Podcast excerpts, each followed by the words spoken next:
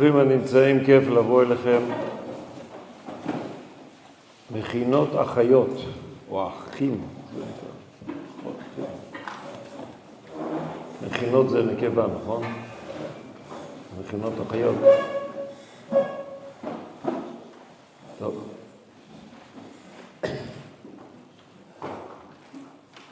שני מילים היום אה, חותכות את האוויר שלנו בסכין.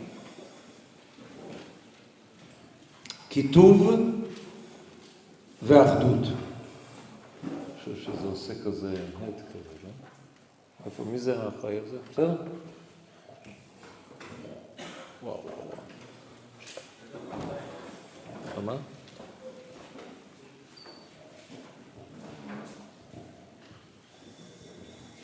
בסדר? קיטוב ואחדות.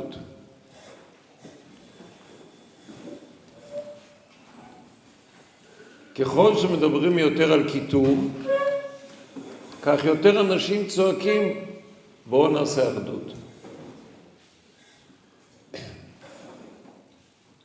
ושני המילים האלה, הם נמצאים משני הצדדים של המדרס, כי המחלוקת היא עמוקה ויוצרת קיטוב, ואנשים שקוראים לאחדות אומרים, הקיטוב הזה יקרא אותנו. צריך לשים על השולחן את הדברים, להתמודד איתם חזיתית. המושג אחדות, המילה אחדות, היא מילה מתעתעת מאוד, כי כשלא מבררים אותה לעומק, אז אפשר להחליף אותה עם המושג אחידות. אחדות, איפה יש בעולם אחדות? תסתכל מדינות שיש בהן אחדות. צפון קוריאה, אחדות. כל אדם שאתה שואל ברחוב אומר אותו דבר כמו שהשני אומר. אחלה באחלה. אף אחד לא רב עם אף אחד, כי כולם חושבים אותו דבר. אבל זו מדינה קטנה, אי אפשר להתייחס אליה ברצינות. נלך מדינה קצת יותר גדולה, סין, גם שם כולם חושבים אותו דבר. מיליארד וחצי בני אדם חושבים אותו דבר, פשוט מדהים. אין מחלוקות. ברוסיה, באופן עקרוני, זה חושבים אותו דבר, בעיה שיש כאלה שרוצים לחשוב אחרת, ואז מטפלים בהם, בכל אלה שרוצים לחשוב אחרת.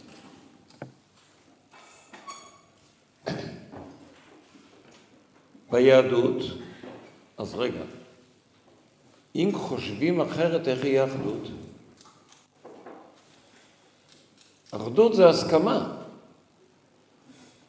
אבל אני ואתה לא חושבים אותו דבר, אז, אז על, על מה אנחנו נבקר?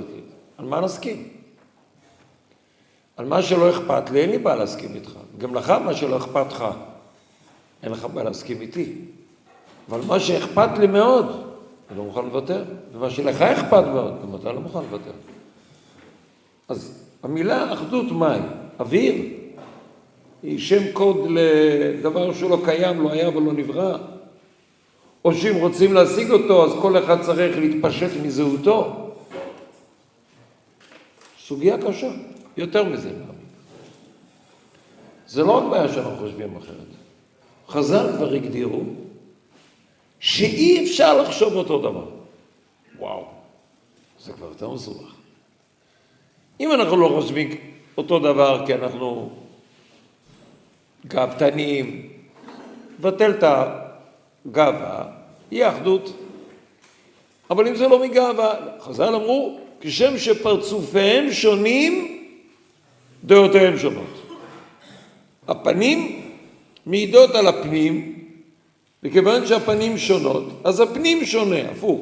בגלל שהפנים שונה, אז זה מתגלה גם בפנים. אז יוצא שבעצם אי אפשר שנחשוב אותו דבר. שאמת תאמר, מי לא יודע לחשוב אותו דבר? אנשים קטנים. אנשים גדולים ודאי, כיוון שהם חכמים יודעים לחשוב אותו דבר. אז כבר אומר המהר"ל בבאר הגולה, ביחס למחלוקות בין חכמים, אחרי כל היום אתם שומעים, אם הרבנים יפסיקו להתווכח ביניהם, אז יבוא שלום. אבל רבנים לא יכולים להסכים אחד עם השני לעולם. למה?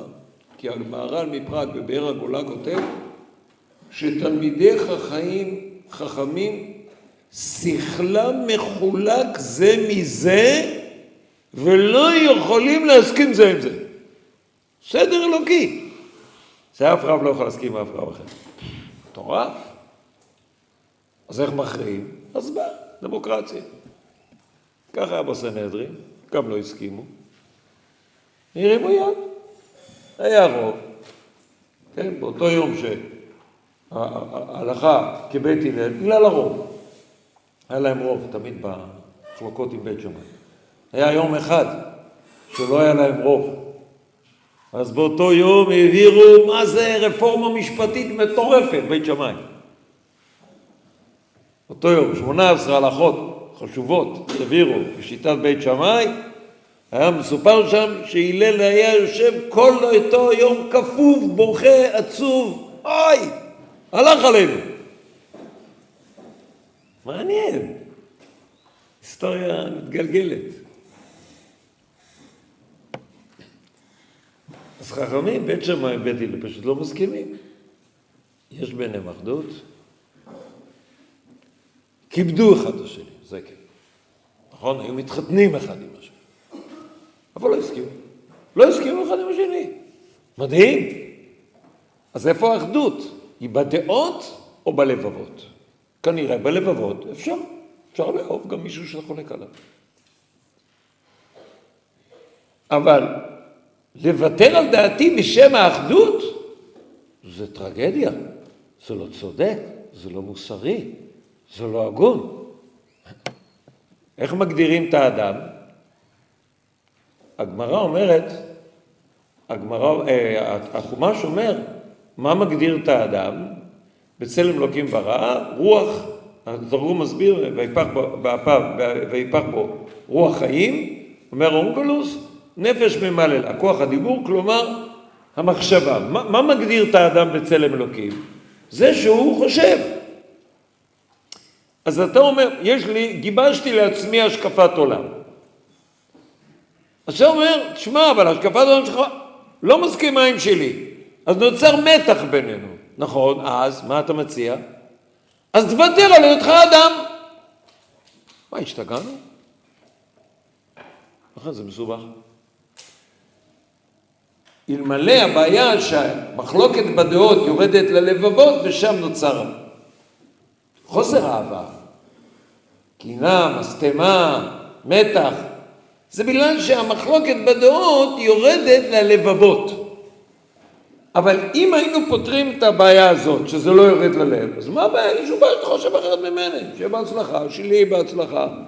החוקים, צחוקים דחקות, צ'פחה, ויאללה, כל אחד שיעשה מה שהוא רוצה. איך מתנהלים בבית? הורים. אמא חושבת ככה, אבא חושב אחרת. מה, עושים לא, מה שאפשר להגיע להסכמות, מסכימים. כל אחד זז קצת לקראת החשב. אבל יש דברים שהם חלוקים. טוב, אנחנו יודעים שאצל זוגיות חייבים לנשוא בשרה, כי חיים באותו בית.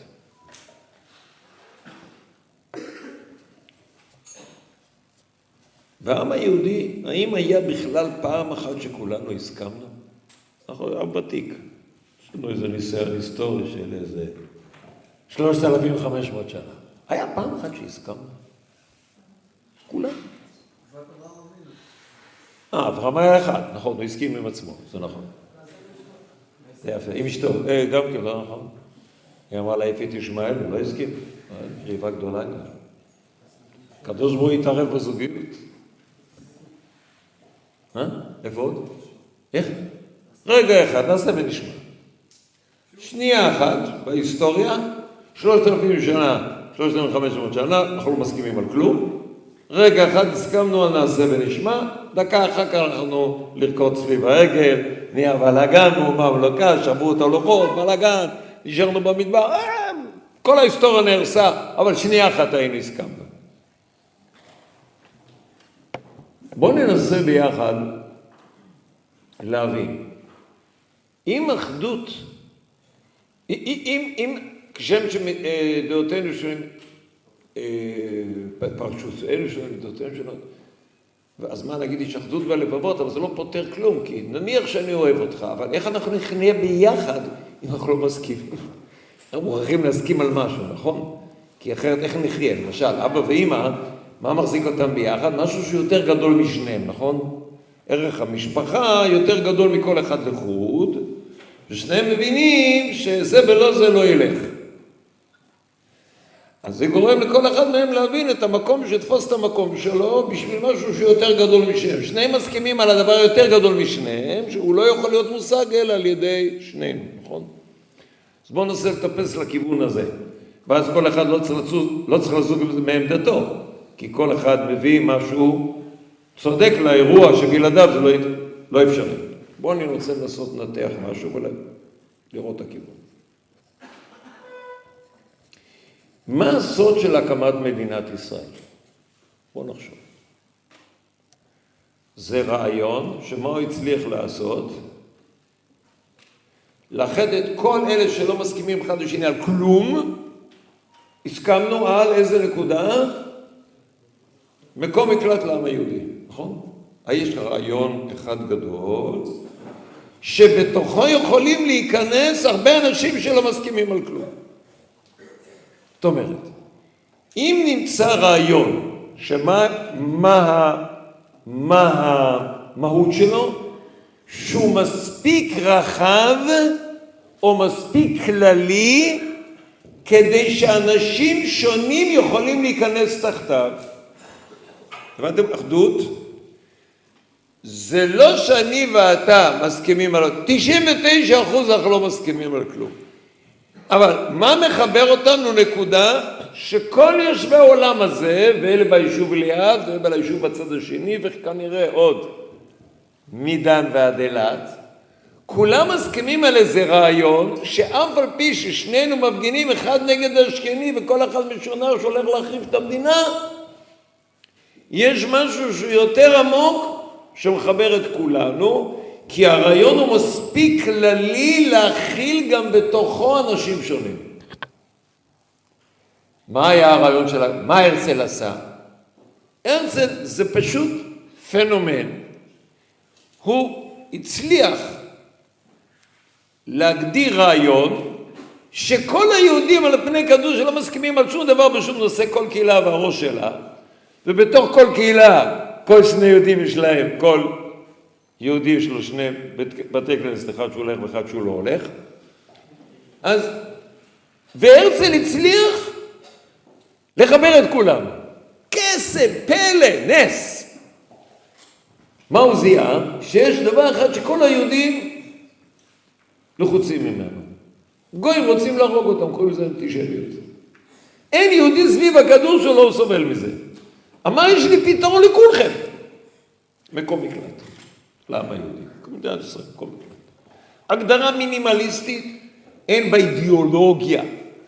האם זה בעד נשים או נגד נשים? לא קשור, מה נויה? זה בעד להט"ב, נגד, מה קשור לעניין? כל היהודים בזמן כל הכדור הארץ שרוצים להרוג אותם, יש לכם למקום שנוכל לשמור על החיים שלכם. מה אני אעשה? תעשה מה שאתה רוצה עכשיו. הרעיון היה כל כך גדול, כללי, שכל שני יהודים שלא הסכימו האחד עם השני על כלום, אמרו וואלה זה רעיון שאני ואתה יכולים ללכת איתו ביחד. זה הסוד של צה"ל, שהוא מגן על המקלט. לכן כולנו מסכימים עליו. עכשיו מתחילים לערער אותו, כן? אבל אתם מבינים את העיקרון? ניקח דוגמה אחרת.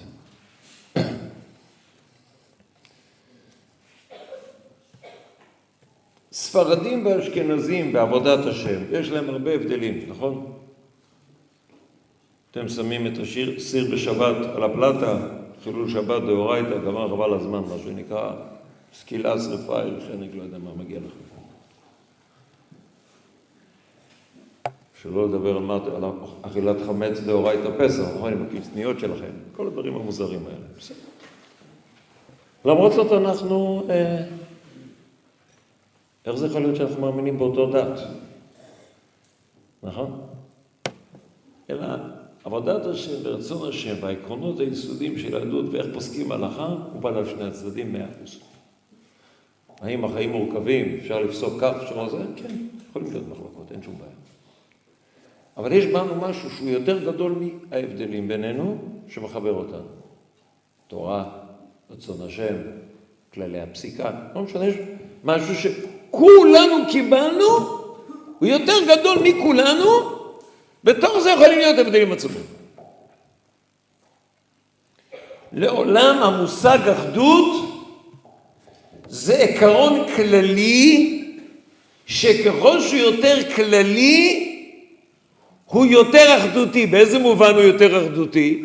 הוא נותן מקום ליותר אנשים להתכנס תחתיו. נכון? כל היהודים כל העולם קיבלו את ההגדרה מדינת ישראל מקום מקלט. כל יהודי מרגיש, זה הבית שלו.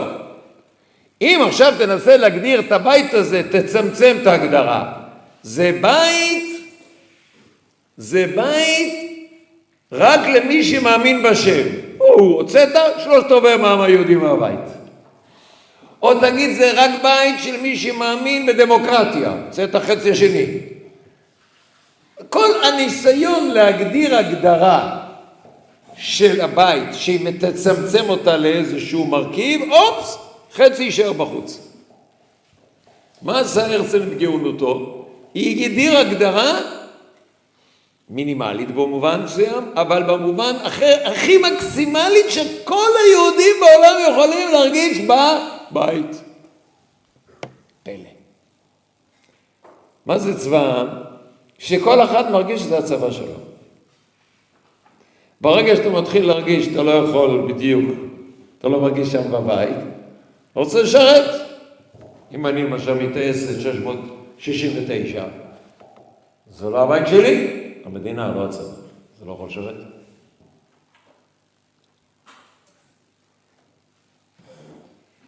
רואים פה כיוון לחפש את מושג האחדות.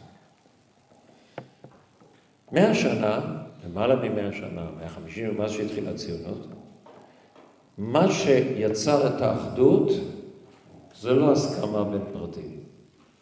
היה רעיון גדול שכולנו התכנסנו תחתיו. 150 שנה. אבל הוא רעיון כל כך נמוך. אנחנו שבנו לציון בשביל רעיון כנראה גדול ממנו. למה באנו לארץ? מקום מקלט? לא, מקום מקלט זה, זה הישרדות. אבל מה המשמעות שבאנו? לא שאלנו את השאלה, כי ברגע שהתחילו לשאול, התחילו לריב. אז מה יהיה אופייה של המדינה? אה, כאן התחילו מריבות, לא הייתה קמה מדינה. אגב, הוויכוח הזה, איזה מדינה תהיה יהודית או דמוקרטית, זה רבו בקונגרסים הציונים הראשונים עוד לפני שנולד, עוד לפני שצדנו את הדוב, כבר התחילו לריב על האור שלו. נורדוי, חכם, ציונים הראשונים, התחילו מריבות איזה מדינה, כשתקום איזה מדינה, יהודית או דמוקרטית? היה כזה מלחמה בין הדתיים לחילונים, כמעט התפרק הקונגרס היהודי. עוד לא היה מדינה יהודית, וכבר היהודים רבו ברמה כזאת שלא תקום מדינה. אמר, יש לי הצעה, אם נמשיך לריב, לא תקום מדינה יהודית. יש לי הצעה. את השאלה, מה תהיה זהותה של המדינה, נשים כרגע בצד. בואו נקים את המדינה, כולם מסכימים שצריך להקים מקום מקלט, לכל היהודים שרודפים אחריהם. כשתקום המדינה, נתחיל לריב בינינו. ברוך השם, הגענו לשלב הזה. שהחיינו והגימנו והגיענו לרגע שבו אנחנו מתחילים לברר בתוכנו בשביל מה באנו לפה, לא רק מקום מקלט. על איזה מדינה אנחנו רוצים? מהי הזהות? וואו. רק העלו את זה לדיון, בום, פרצה במלחמת עולם. מדהים. זה לא תקלה, זה רגע היסטורי מכונן, שבו עם ישראל נתבע לעליית מדרגה. עד עכשיו כולנו התגבשנו סוף מקום מקלט, אבל מהו היעד של מאה שנה קדימה? סביב איזה חזון אנחנו רוצים לגבש את עצמנו כחברה? מאה שנים הבאות, בום. קרע עמוק, מחלוקת, מחלוקות אדירות.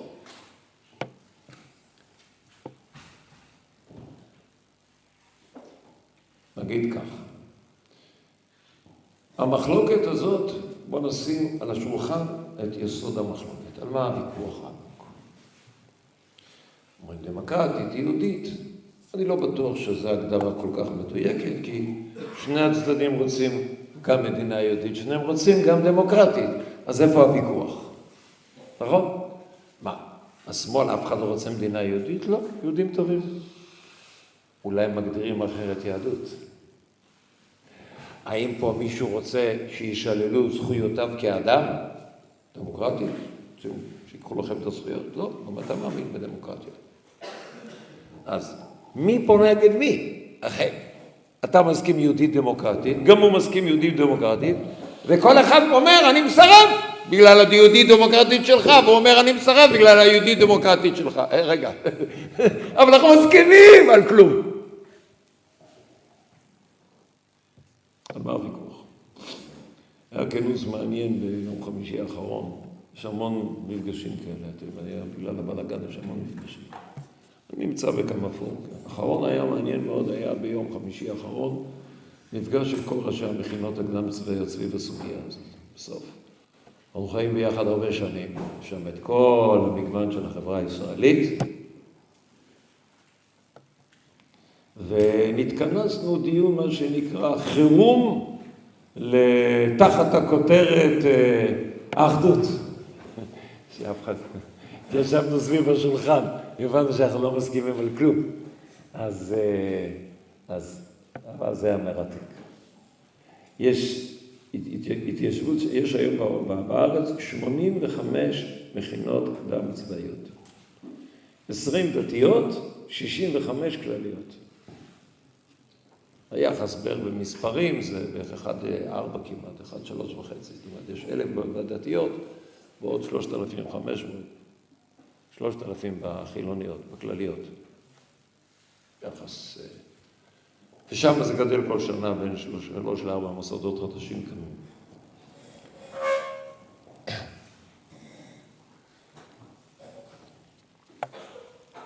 התיישבנו לשולחנות, היה דיונים מרתקים,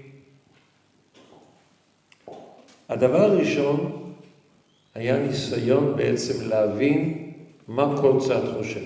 ובשביל להגיע לאיזושהי פשרה מתקבלת על הדעת, צריך להבין מה אתה חושב.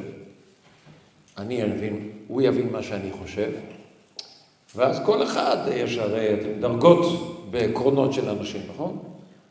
אז יש דברים בשוליים, אתה מוכן לוותר, אתה מוכן שהחילונים לא יברכו ברכה מעין שלוש באוהל. על עוגה. נכון, מה? לא כזה פנאט. לא שאני לא רוצה שיברכו, אבל אתה יודע מה, יאללה. זורם. מה אכפת לי? פותר. פותר, פשרה צריך לעשות, נכון? אז, אחרי המון, נקרא לזה קילוף של המון סטיגמות, כי בהתחלה אין בכלל דיון על מהות יש השמצות עדתיות. פשיסט, חשוך, כן, אנחנו, כן? חשוך, מיזוגן, שונא נשים, הומופוב, כל ה... יש סדרה של שמות תואר לחובש כיפה אה, ציוני דתי. שונא ערבים, שונא נשים, שונא להט"ב, מה עוד אנחנו שונאים? יש עוד משהו לשנוא בעולם שעיכבתי את כל ההשנאות? לא, יש בצד שלנו שחורים. מה, כל המזרחים בצד שלנו. לא.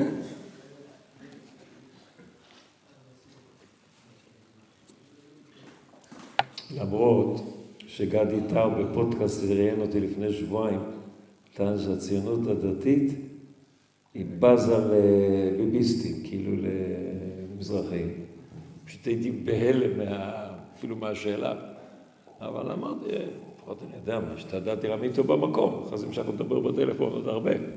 הוא לא מסכים איתי, הוא אומר, אתם אליטיסטים, חושבים את עצמכם, אתם בעצם רוצים להיות כמו השמאל החילוני, ואתם רוצים להיפטר מכל הבבונים של הליכודניקים, רק אתם מנצלים אותם עכשיו בשבילכם.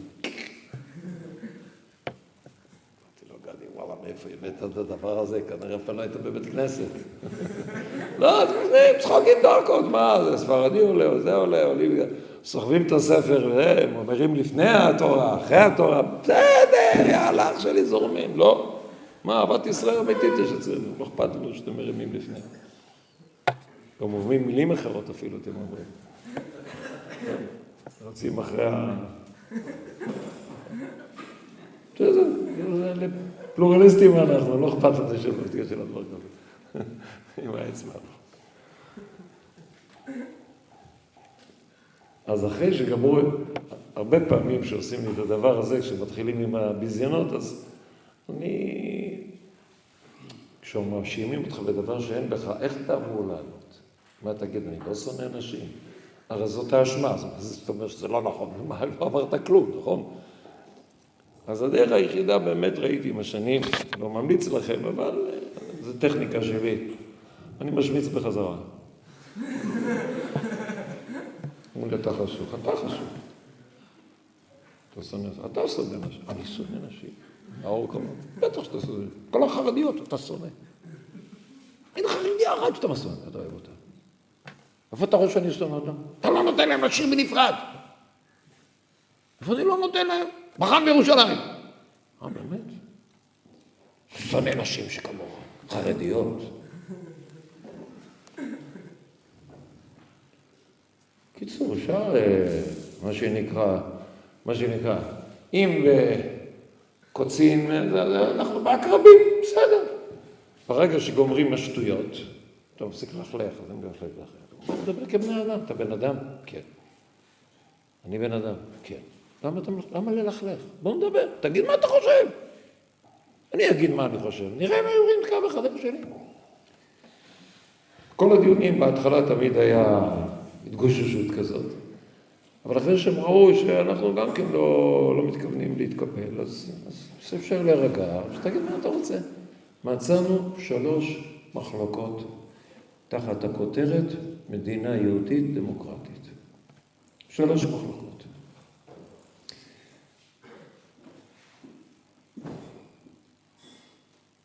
הם רואים, שמאל הישראלי, רואה שעיקר זהותה של מדינת ישראל היא צריכה להיות בעלת זהות עם מאפיינים אוניברסליים. כלומר, מה שמגדיר מדינה דמוקרטית זה מידת שמירתה על זכויות של חלשים מאוד מאוד ספציפיים. אחד, ערבים. לא יהודה ושומרון, כמובן ערבים תושבי מדינת ישראל, כן? מיעוטים. אם המדינה שומרת על זכויות מיעוטים, היא מדינה דמוקרטית מתקדמת. שתיים, זכויות נשים. שלוש, זכויות להט"ב.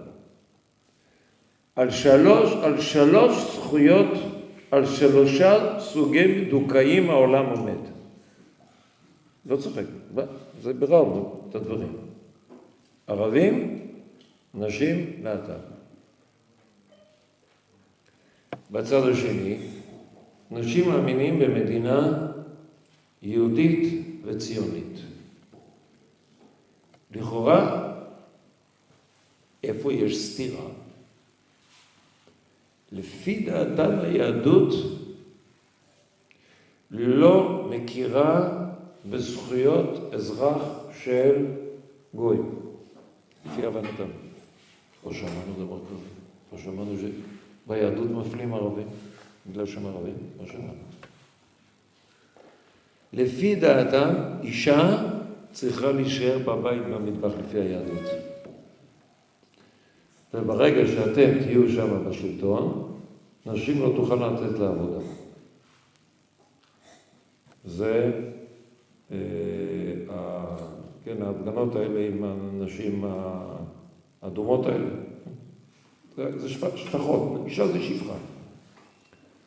שלוש, להט"ב, ארונות, יש הרבה ארונות פנויים, כי בשנים האחרונות הם יצאו, ועכשיו אנחנו מתכוונים להחזיר חזרה, כמובן לא בכל המקומות, כמו יש בעוד שמילאו אותם כבר ספרים, אז אין מקום, אבל אנחנו נפנה את הספרים כדי שיהיה אפשר לשים להט"בים בתוכם.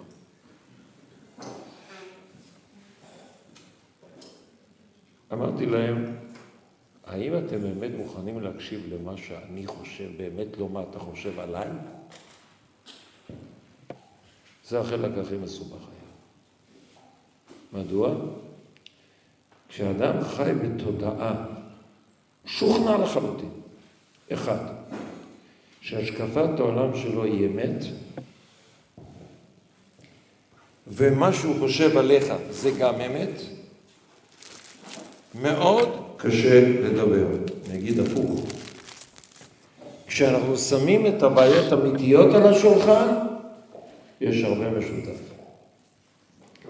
אבל אם אתה שם את הדמיונות על השולחן, ממש באמת אי אפשר לדבר. נגיע, מה אני חושב עליו? עכשיו, מה אני חושב? אתה איש שמאל? כן. מה, עוכר ישראל? לא, אני לא עוכר ישראל, אני הולך למילואים. איש, עזוב, עזוב, עזוב. מאיפה אתה מתל אביב? עזוב, עוכר ישראל, אתה לא הולך למילואים. יש לי דרגות, הנה יש לי פנקס מילואים. או, אח שלי, על מי אתה עובד? זה של סבא רבא שלך. פעם היית ציוני, אני מסכים. אבל היום מה אתה עושה? שמאלן עוכר ישראל. בטח כל, כל מוצא שאתה ב... או בחווארה, או מפגין נגד הממשלה הלגיטימית. זה, זה מה שיש לך בראש.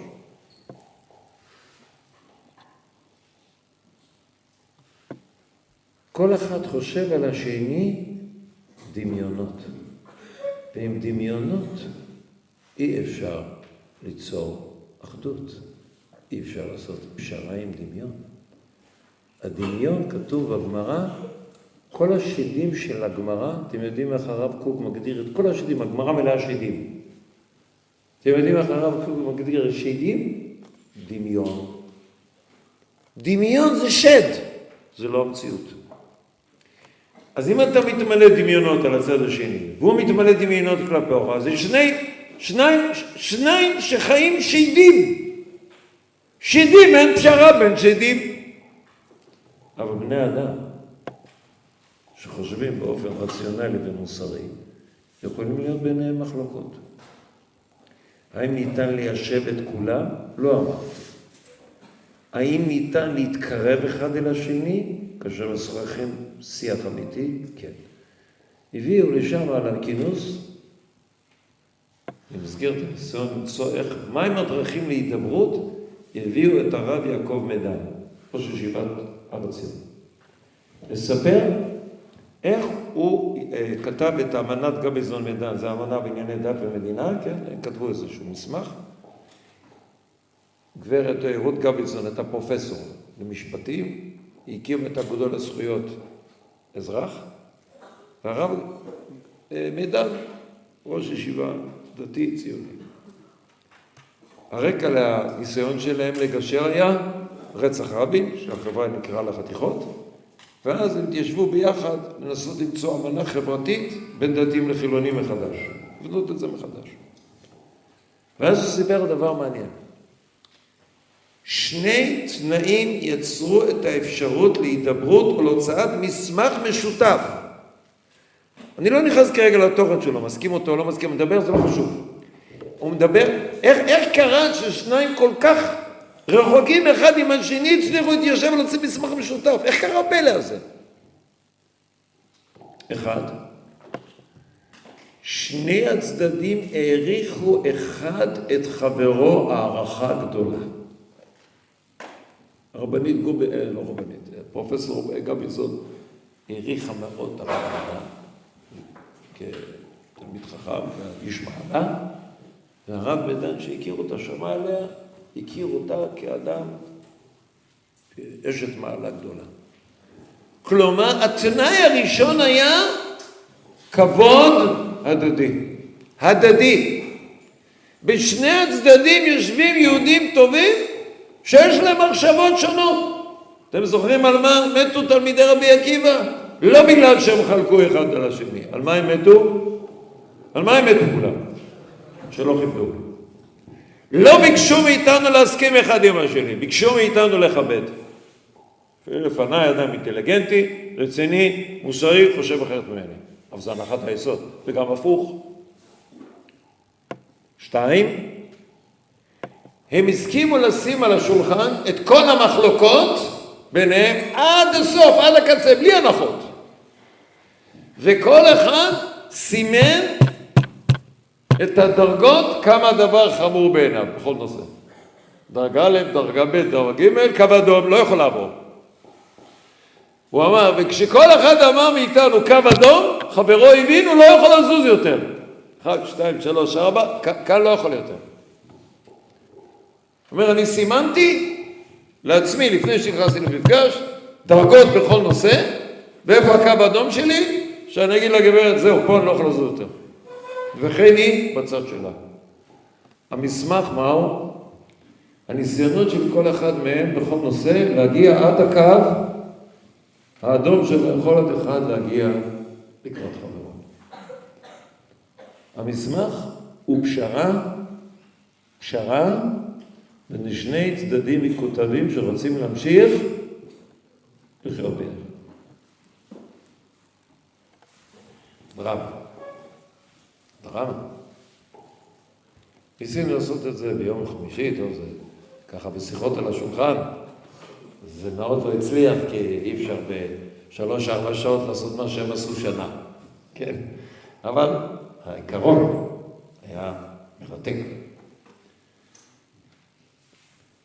שאלנו מה עושים כשאין הסכמה, הרי יכול להיות שבסוף קו אדום שלי והקו אדום שלה כל כך רחוקים.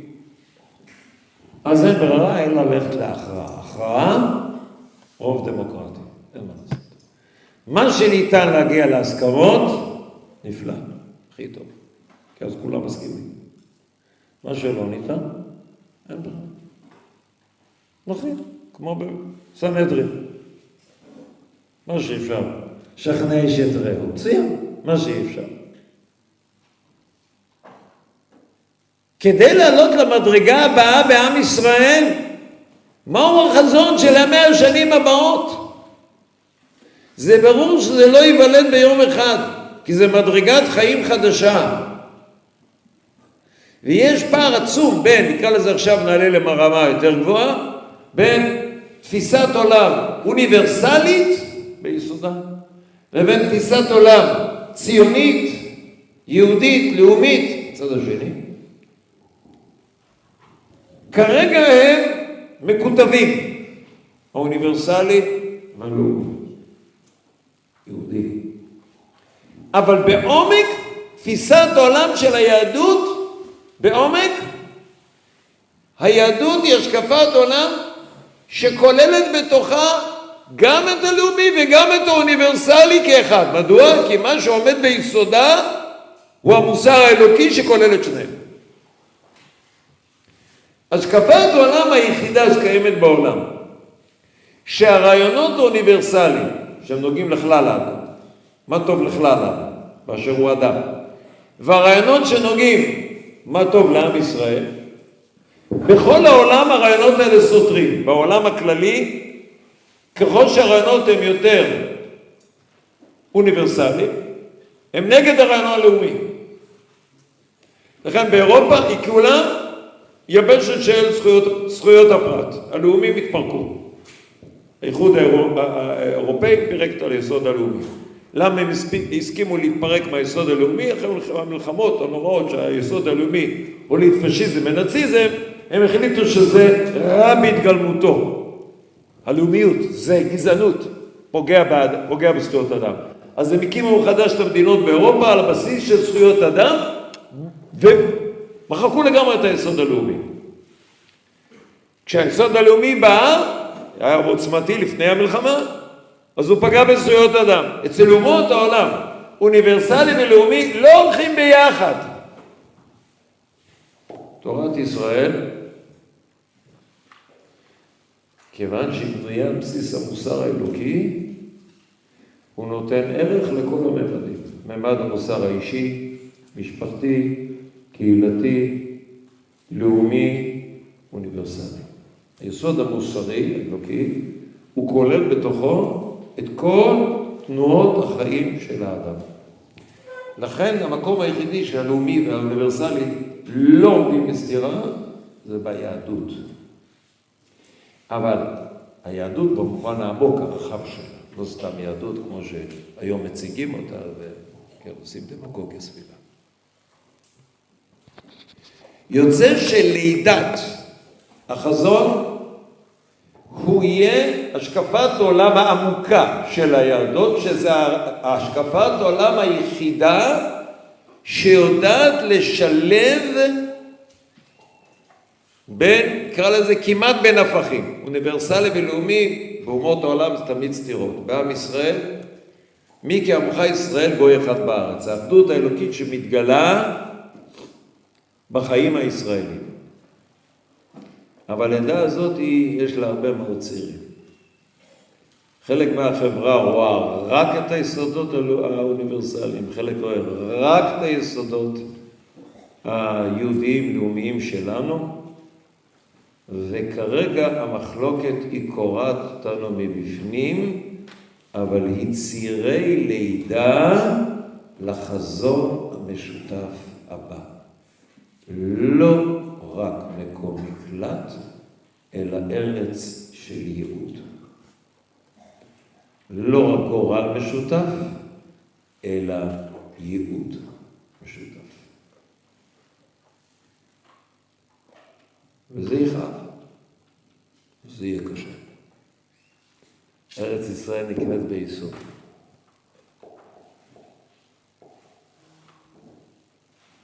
הביטחון שזה יצליח, מנין לנו?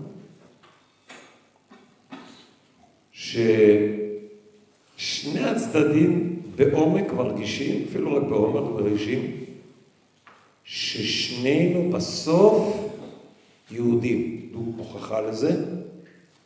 כשאתה אומר לאיש שמאל, בוא הנה, שכחת מה זה להיות יהודי. ככה, משמיץ אותו ככה, כן? האם הוא מקבל באהבה את ההשמצה? מה הוא עושה? איך הוא מגיב? נכנס בך מאה כמה. אני לא יהודי, אני יודע יותר טוב ממך. מי יודע?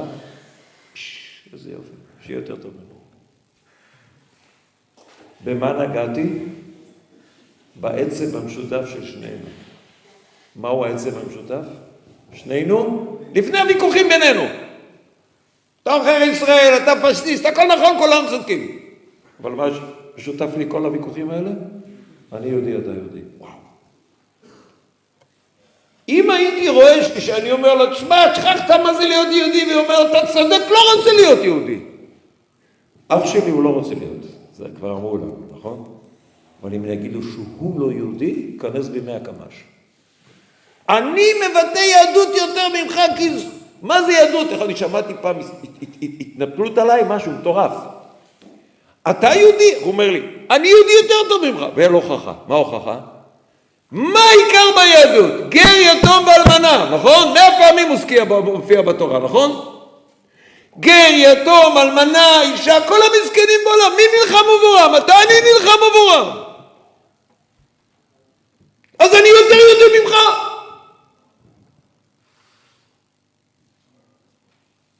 מה זה נלחם עבורם, לא נלחם, לא נכנס לפרטים, עזוב. מה אני שמח לשמוע? שחשוב לו שהוא יהודי. עכשיו, מה זה בדיוק יהודי? איך מגדירים יהודי? מה זה יהודי? מה זה תוכן יהודי? מה זה מהות יהודית? בסדר, אני לא נכנס בכלל, אני לא נכנס לזה. אבל מה, מאיפה לי הביטחון שאנחנו עם אחד בתשתית יותר מכל המחלוקות, שהוא לא מוכן לוותר על העובדה שהוא יהודי? יהודי טוב! זה נפלא. האם אני מוכן לוותר על זה שאני יהודי? ממש לא. גם הוא לא. אז למרות שאנחנו לא אחים, אנחנו יהודים. איזה כיף. בסוף, גם יהודים זה אחים. אבל אם הרגשת האחווה היא קשה לו, כי זה כזה פער נוצר. יש ביטויים כאלה, נכון, בסוף בתוך המשפחות, עובדים כל היום, כולם עובדים כולם. בסוף אומר, וואלה, אני אומר לה עכשיו, בואי את לא אח שלי. אז מה, אז מה? אז נפסקתם להיות אחים? לא. אותה אימא, אותה אבא, לא יעזור לך שום דבר, אח שלי. אבל אתה כזה מעצבן, אז אתה ממש לא אח שלי. זה, אני מבין את זה. לכן יש לי ביטחון מוחלט אחד, שאני רואה כמה חשוב, גם בצד השני, הרגשה אני יהודי. זה קודם בכל המחלוקות. זה מדהים. לכן יש איזה סיכוי עצום, שבסוף הנקודה הזאת תאיר. יותר גדולה מהוויכוחים. הנקודה השנייה שיש לי ביטחון בה, זה אמונה שריבונו של עולם לא עושה צחוק מעמו ישראל באהבה. כי הרי למה הוא זרק אותנו לגלות? כי רבנו. כי רבנו. לא לקח לו מריבות, פרק את החבילה. נכון? שנאת. די, די, די, די, די, די, די, די. פירק אותנו, זרק אותנו. אמר, עד שאתם לא תעברו תהליך חינוכי משמעותי, אני לא מתכוון להחזיר. איך אני יודע שעברנו תהליך משמעותי? בגלל שהוא יחזיר. לא היה מחזיר אותנו פה ולעשות אותנו צחוק. אם לא למדנו את השיעור, הוא היה משאיר אותנו עוד קצת בחוץ. אני חושב גם כן, פעם עלה לי סברה כזאת, שאלפיים שנה היינו צריכים לעבור שיעור שאנחנו לא רוצים להיות יותר בגלות. כנראה שהיינו צריכים להיות עוד אלפיים שנה כדי להבין.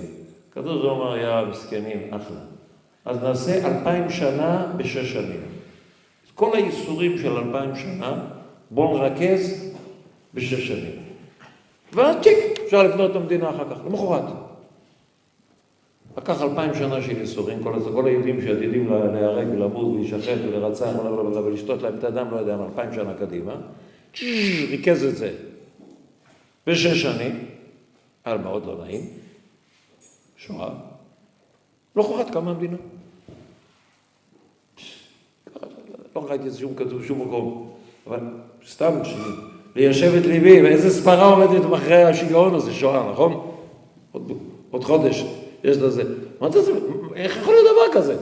רק אם ריבונו של עולם ראה עוד אלפיים שנה, מה אנחנו הולכים לעבור? אמר, רגע, רגע, רגע, בואו, בואו, בואו, נעשה את זה. קצר, כואב, נחתוך, נגמור. טוב, אם זה הסברה, יכול להבין.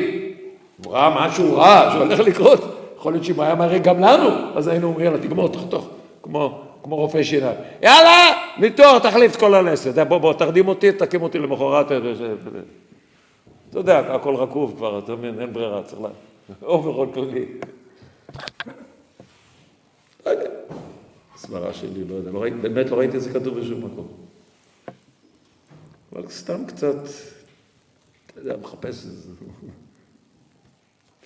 לא מחשבותיי, מחשבותיכם. אז הנקודה השנייה שנותנת לי ביטחון, שמכאן אנחנו לא יוצאים כי ריבונו של עולם לא עושה מאיתנו צחוק. אלפיים שנות גולות נוראים, החזיר אותנו לפה, סימן שהוא משוכנע שמכאן הולכים קדימה. וכדי להצמיח אותנו, הוא יאתגר אותנו. יש רעידות אדמה פיזיות, למשל בטורקיה. אז מה המסקנה שלומדים פה בארץ? וואי, בואו נחזק את הדירות בטבריה. אני לא נגד. יושב על קו השבר, נכון? האם צריך לחזק את הדירות בנווה? בגלל רעידת אדמה בשבר הסורי-אפריקני? לא יודע, לא בטוח. לא צריך לחזק בגלל הטילים שיש לכם פה, נכון? אז סיבות אחרות, לא כל הארץ עכשיו, כל הארץ עכשיו זה רעידת אדמה, נכון? צריך לחלק את הארץ למקומות יותר... אבל בכלל אני רואה את זה אחרת לגמרי. ריבונו של עולם עשה רעידת אדמה פיזית, שם. ואנחנו אומרים, אה, זה גם נוגע אלינו, באיזה מובן? פה יש רעידת אדמה, אמיתית, לא פיזית. רעידת אדמה רוחנית. זה מפיל בניינים, כן. זה יוצר סדקים גדולים ברחוב, פיילון. כן. מדהים. צריך לבנות בתים חזקים ביחד.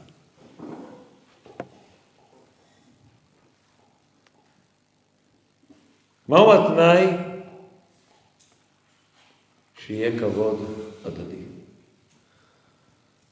בשביל לעשות דו-שיח אמיתי וכנה, צריך כבוד הדדי. אז אני רוצה לקרוא מה בצד השני חושבים עלינו. להבין שהעסק לא פשוט. כותב רקטור אוניברסיטת תל אביב. רקטור זה, יש נשיא אוניברסיטה אחראי על גיוס כספים, רקטור זה אחראי על התוכן, משהו ל... יש חומרה ותוכנה. הרקטור זה אחראי על כל התוכן. למעלה יושב ראש הפירמידה, היה לפני שבועיים, אוניברסיטת תל אביב, יום דמוקרטיה. רצו לדון בשאלה, ומה עושים היום, כן? כל המהפכה, הרפורמה, כל אחד לשיטתו. זו יום יום לכל הסטודנטים בנושא הזה. הביאו מרצים, איזה מרצים? כולם שמאלה לאהרון ברק. כלומר, הכי ימני היה אהרון ברק. תגובת הרקטור ליום הזה. הוא היה מאוכזב ביותר מהיום. תקשיבו טוב, איש ישר. כותב כך, אני מקריא מתוך מכתב שהוא פרסם. הדיבור על סתימת פיות באקדמיה איננו עלילת דם. איננו עלילת דם, אלא אמת. באקדמיה סותמים פיות. ביקורת חסרת תקדים של הרקטור. כותב כך: שלום לחבריי וחברותיי ממטה המחאה. שבוע דמוקרטי התחיל במפגן מרשים. כלומר של המרצים. אתם ניצחתם בדיונים. הבאתם אנשים נחושים בצדקת הדרך, לדבר ולחזק אנשים אחרים שמשוכנעים בדיוק כמוכם. אם היה מישהו בקהל שהתלבט בכנות ובתמימות בתמיכה לרפורמה ובהתנגדות, הרי שהוא לא נשאר שם כבר אחרי הדובר השני או השלישי. מתנגדים לא היו. מתנגדים כוונה לדעות שמתנגדות לרפורמה, כוונה.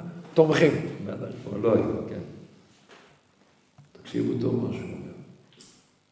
איך חושבים מארגני היום הדמוקרטיה. לא באנו לשמוע את מי שחושב שונה מאיתנו, ואפילו לא את מי שלא יודע מה הוא חושב ורוצה לשאול שאלות. באנו להפגין, להרצות, להטיף ולהתנשא ולספר לכולם עד כמה אנו טובים, נאורים חכמים, נאמנים לדרכנו. בעוד כל מי שלא חושב כמונו הוא אדם חשוך.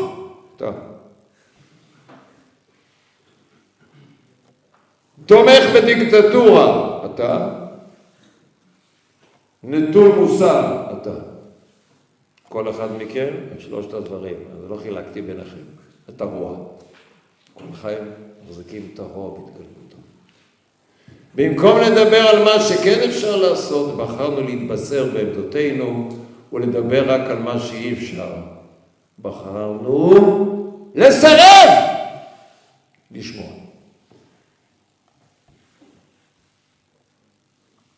שמעתם? זה, מזה לא יוכל להיוולד אחדות. התנאי לאחדות זה המוכנות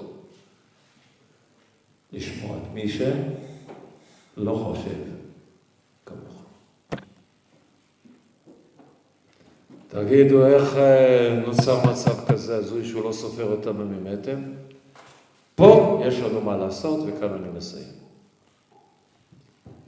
חברים, הם מזהים, שמאל הישראלי, האליטה שהקימה את המדינה, הם מרגישים שהם באמת יותר חכמים, יותר טובים, יותר נאורים. נשים את הגאווה בצד. זה בגלל שבציבור שלנו יש רגשי נחיתות כלפי השמאל הישראלי. לכן הוא לא חושב שהדעה שלך ראויה לבוא בקהל. כי גם אתה לא משוכנע שהיא ראויה לבוא בקהל. אנחנו מתביישים. רגשי נחיתות. לא תמיד משוכנעים בעצמנו. אז למה שבצד השני מישהו יספור אותך? הרי גם אתה לא מאמין בעצמך. וויכוח בין דתיים לחילונים, אוכלים לנו את הראש. במקרה הטוב אנחנו מתנצלים. במקרה הפחות טוב אנחנו אומרים, אתם צודקים. ומה איתך? תחילת האחדות תלויה בזקיפת הקומה של עולם היהדות, התורה, הציונות, הלאומיות, כל מה שאנחנו מאמינים. לא רק להאמין בזה, להיות גאה בזה. חברים, בלי לזקוף קומה, לא יהיה דו-שיח בין שני שווים. יהיה אליטה ויהיה סוג ב'. לא יהיה דו-שיח. מאיפה יש לי הוכחה שזה כך?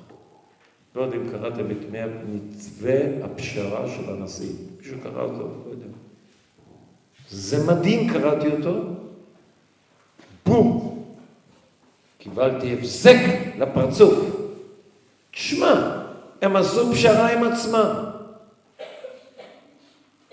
אתה יודע שהיא מעולם לא שמו על השולחן, היא לא ברת, היא לא ראויה לדיון. הסתכלתי על הקול הזה, באתי לבחירת שופטים, כמו שעכשיו נפלא. פסקת ההתגברות, אסור. השופטים הם כולם מקצועיים לנו. למה לשנות? יועצים משפטיים, מלח הארץ, חייבים שישמרו על המדינה מפני כן. אני קורא לזה, לא מאמין. הרי זה בדיוק הרפורמה באה להתמודד עם זה, נכון? ובפשרה של הנ... זה כבר פשרה, אז אמרתי, אז מה הייתה הדעה השנייה, אם זאת הפשרה? אז היה שם כתוב בסוף, שאכן יש בעיה קשה במערכת המשפט, יש, אה, אה, לא עיוות דין, אה, מה שנקרא, סחיבת דין, איך זה נקרא? אה, שמושכים את הדין יותר, עינוי דין, עינוי דין. כיוון שאין מספיק שופטים ויש יותר מדי תיקים, נוצר אה, אה, לא, עינוי דין, עינוי דין. אז אנחנו בעד שהרפורמה תעשה שינוי גדול, צריך להכפיל ולשלש את מספר השופטים שקיימים כאלה, מאותו סוג, אותו צבע, אותו מין, אותו מחשבה. זה באמת אה, יפה מאוד, טוב, אפילו גם הם מוכנים לעשות שינויים. צלצל אליי איש מאוד חשוב שם בצד השני, וביקש שאני אעשה מה שנקרא התווך בין שני הצדדים. אני מכיר אותו הרבה שנים, מאוד מאוד מרכזי.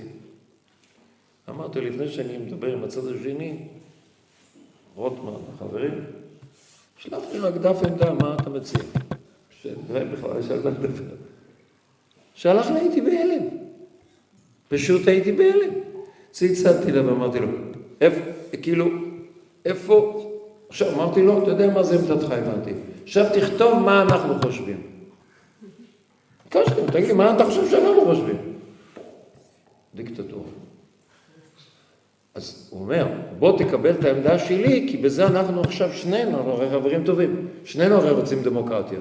אמרתי, נכון? אז הוא אומר, אם כן העמדה שלי זה הדמוקרטיה. אמרתי לו, בואי נאח שלך, אנחנו מכירים אחד את השני זה 40 שנה, מה? וואו! עד כדי כך אתה לא סופר את עמדתי? הוא אומר, כאילו, מה, אתה רוצה להגיד שאתה לא חושב כמוני? הרי אני הטוב, נאור, חכם, מוסרי, נכון? יוצא בצד השני מי נמצאים? כל מי שלא. אם, אם אתה חי בתודעה כזאת, אז באמת הצד השני הוא בכלל לא ראוי לבוא בקהל. יש תנאי אחד שיתחיל הידברות בינינו, חברים. זה תלוי בנו. לזקוף קומה יהודית ולהפסיק לרצות. להפסיק למצוא חן. שהרבה דתיים חושבים שאם נראה לחילונים יהדות חמודה, אז הם יחזרו בתשובה. אני אגלה לכם סוד בתור חילונים. הם מזלזלים יותר. הם לא אוהבים אנשים מרצים, מנסים למצוא. ואני אגיד לכם עוד סוד, גם אתם לא מעריכים אנשים כאלה. אתה בדיוק כמוהו. אם יבוא מישהו, אז ימצוא חן בעיניך. לא יגיד אמת עד הסוף. ימרח. אז תשחק אותה יפה, אתה תבוז לו, גם אתה תבוז לו. אז אם אנחנו מתנהגים ככה, למה שווה לבוז? יהודי רציני השני. יודע להעריך אנשים שיש להם עמדה שונה, גם אם מחלקים. זה מתחיל פה, בבית המדרש. לזקוף קומה, זה לא לריב, זה קודם כל תפסיק להרגיש רגשי נחיתות.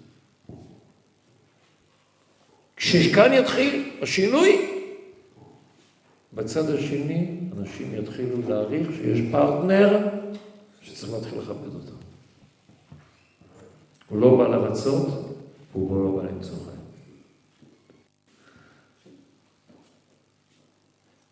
דוגמה אחרונה, סיפור כדי להראות איך שזה עובד על באמת.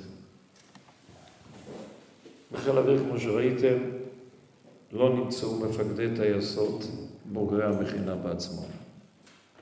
נכון? אין. תראה לכם עוד סוד, למרות שזה פוגע בי אישית, גם לא נמצא אף מפקד טייסת בוגר אלי. 35 שנה לא נמצא אף אחד ראוי? לא. מדהים. כל המכיניסטים, יש להם ידיים שמאליות? וואלה. זה מטורף, חשבתם על זה? 35 שנה לא נמצא אדם ראוי להיות אלוף דתי. חשבתם על זה? זה עקומים אנחנו? איזה צ'יקמוק. טוב, אלפי מכיניסטים, 35 שנה, אתה אלפים, אלפים, אלפים. הסיירות, מפקדים, רואים להיות מג"דים, עד מח"ט, חנוק. נגמר. אז כל מי שתוכנן להיות רמטכ"ל, אם לא תבוא הרפורמה, אז כדאי להשתחרר בתור סג"ם צעיר, להתחיל לעשות משהו עם עצמך בחיים. מה עם כסף? גם לא תקבל, כי הם לקחו את הכל. אז נלך לפרקליטות, גם אי אפשר, כי זה שלהם. אז איך לתקשורת? טוב, עמית סגן תפס את כל העמדות. אז איפה נלך? תישארו בעצמם. תנווה, תהיו חקלאים, תגדלו אתרוגים, אחלה באחלה, תקימו מכולת, מה הבעיה?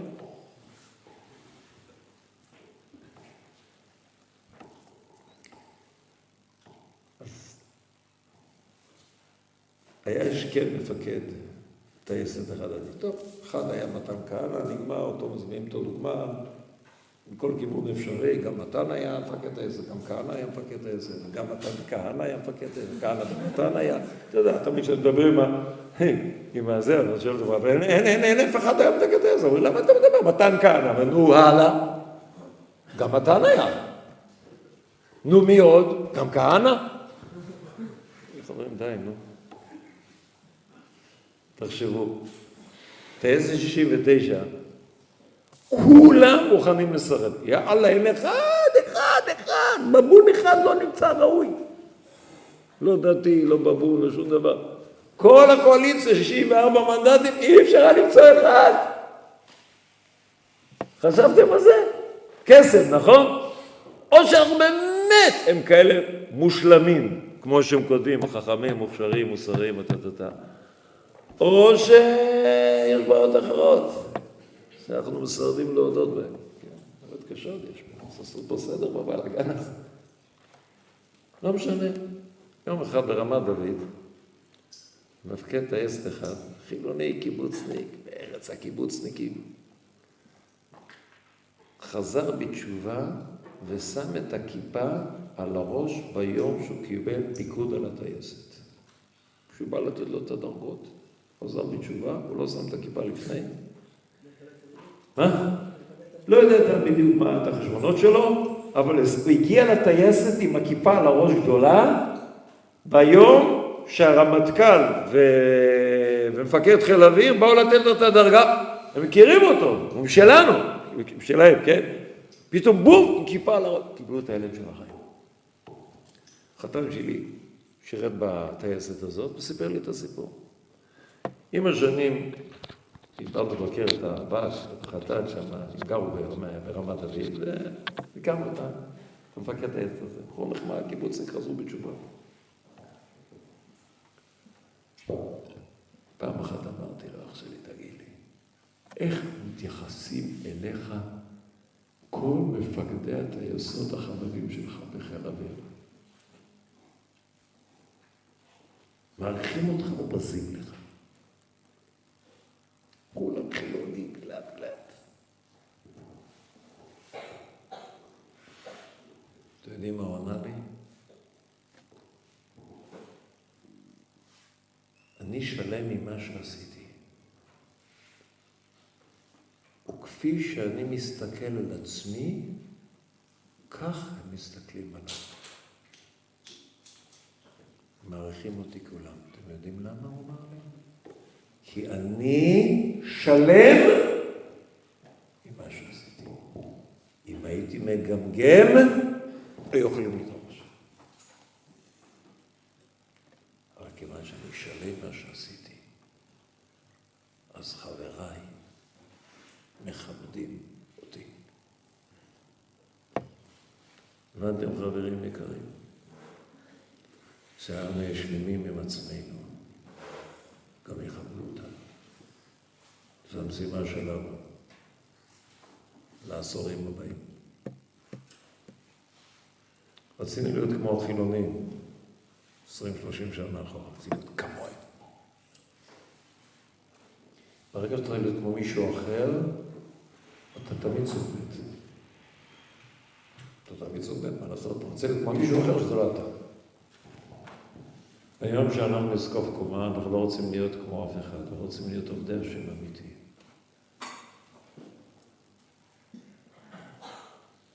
לעבוד אצלו. לא לרצות, לא להרגיש רגשי נחיתות. לא גאווה אישית, אלא גאות השם. להרגיש שאתה שייך באמת לשליחות של אלפי שנים. בשורה גדולה. לעם היהודי ולמין האנושי. מתוך עמדה כזאת, גם יבואו חברינו היהודים חושבים אחרת. תנאי להידברות כבוד. אדם לא כבד את עצמו, לא יכבדו חבריו. זה בידינו ודאי לעשות, זה לא תלוי בהם, זה תלוי רק בהם. אחרי זה יתחיל דוח שיח אמיתי, שיבנה את הקומה בעם ישראל. חזקו ואמצו מתוקים, פסח כשר ושומע.